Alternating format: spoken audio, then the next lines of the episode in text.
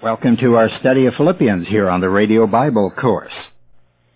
We have come to verse 3, where Paul lists three things in regard to himself and the Philippians being the true circumcision as opposed to the Jews who are the false circumcision. He said, we worship God in spirit and glory in Christ Jesus and put no confidence in the flesh. Well, the Jews didn't do that. They didn't worship God in the Spirit. They worshiped in a place. They worshiped according to tradition. They had the laws of God which were given at Mount Sinai to Moses, but their problem was they were trusting in the law to save them. They certainly did not glory in Christ Jesus. They totally rejected Him as the Son of God, as the Son of Man, and the Messiah who was sent by God. And they did put confidence in the flesh. Paul said, we put no confidence in the flesh. What did he mean by that? It's a reference to what he or you or I can do religiously. Now this point is clear. If you put any confidence in what you are doing or can do for God, you do not have confidence in Christ. What we glory in can disclose where our confidence lies. Do you have any pride in the church to which you belong? Or do you take pride in the method by which you were baptized? Or how often you pray? Or how upright you may live? Do you feel approved spiritually for keeping the Sabbath day? Or perhaps reading the Bible? In order to please God, we must have exclusive glory and confidence in Christ, and no confidence at all in our pure lifestyle, our personal integrity, or our righteous living. In what were those Jewish teachers glorying back there in Philippi? In the flesh, in circumcision. They had it and they were urging other Christians to get circumcised also. John the Baptist had spoken to these people some years earlier. They were taking pride in being Abraham's children. And he said, God can raise up from these stones children for Abraham. He scorned them because their hopes were in the wrong thing. They were a people who practiced outward things and thought that's the sense in which God would be pleased by what they did externally. But we saw in Romans chapter 2 verse 28 that true circumcision is of the heart, not external, but internal. There are many people who call themselves Christians who do put confidence in the flesh. We find this to be generally true concerning people who fall into legalism whether Sabbath day keeping, tithing, or even church attendance. Yes, there are people who look at Christian meetings as a legal obligation and something one must do. They are not content to practice these things themselves. They insist on getting others to do them also. And if others don't, well, they say, they aren't as righteous as we are. Confidence in the flesh is a false confidence, of course, and it is an affront to the person and work of Jesus Christ. It shows contempt for what God has accepted, and it insults the sacrifice of Christ. Paul wants to use himself as an example of someone who formerly had great confidence in the flesh, and for far superior reasons than those false teachers had. Now verses 4 through 7 of Philippians chapter 3 give these reasons. And I'm reading beginning with verse 4. Although I myself might have had confidence, even in the flesh, if anyone else has a mind to put confidence in the flesh, I far more. Circumcised the eighth day of the nation of Israel, of the tribe of Benjamin, a Hebrew of Hebrews, as to the law, a Pharisee, as to zeal, a persecutor of the church, as to the righteousness which is in the law, found blameless. But whatever things were gain to me, those things I have counted as loss for the sake of Christ. In these verses, the apostle outlines the human achievements in which he once had confidence. The first four were inherited. The final three were by his choice and dedication. Now this list is impressive. Listen to it. In verse 5, circumcised the eighth day. That implies birth as a Jew. Why did he boast about that? It suggests that some of those Judaizers were men who were circumcised as adults when they joined the synagogues as proselytes. But Paul was a Jew from the cradle.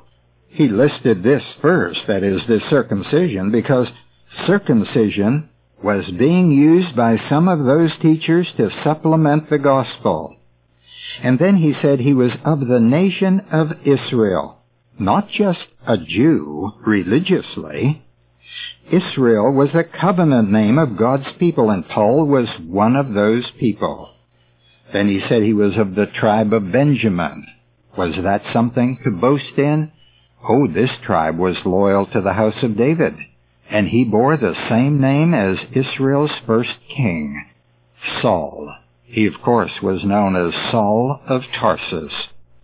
Paul here is claiming a good genealogy, not just circumcision, as some of those other false teachers were doing. The holy city, by the way, was in the land of Benjamin. And then Paul said he was a Hebrew of the Hebrews. If anyone could claim superiority, he could. His family was Hebrew, and he spoke Hebrew. No one excelled him as a Hebrew. A Jew who spoke Hebrew was loyal to the old culture of those people, and that was something the Jews took pride in. Then Paul said, as to the law, a Pharisee. This was the religious party, committed to obeying all of the laws, not just circumcision. And of course the Pharisees were stubborn and proud. Then Paul writes, as to zeal, he was a persecutor of the church. He here is referring to his zeal as a Jew, wanting to defend it so earnestly that he tried to wipe out the Christian movement. He hated Christ and he hated the Christians who followed Christ. As a Jew, he wanted them to disappear, and he did his best to jail them and to kill them until Christ himself arranged a meeting on the road to Damascus, and then Paul's or Saul's life was changed, and his name was changed to Paul. Paul also claimed, as to righteousness which is in the law, I was found blameless. Now, he didn't say he was sinless, but no one could charge him with ignoring anything in the law. He was a lawkeeper and he was a doctor of the law. He knew the law better than any other man. Now, could any of those Judaizers, that is, those false teachers, match these credentials which Paul had? If the Philippians were impressed by those teachers of legalism, they ought now to be more impressed by Paul. And I think they were when they got this epistle. Notice, however, that Paul said nothing evil in these statements, nothing evil against Judaism. Nor did he say those achievements were a loss. What he points out to in verse 7 is that what was gained to him at that time, he now considers loss. He took so much pride in that and thought that surely doing all these things as a Jew, his loyalty to Judaism, his loyalty to the law, that surely God would accept him on that basis. But now looking back as a Christian, he writes to the Philippians and says, all those things that I counted gain were a loss. He did not say Judaism was worthless.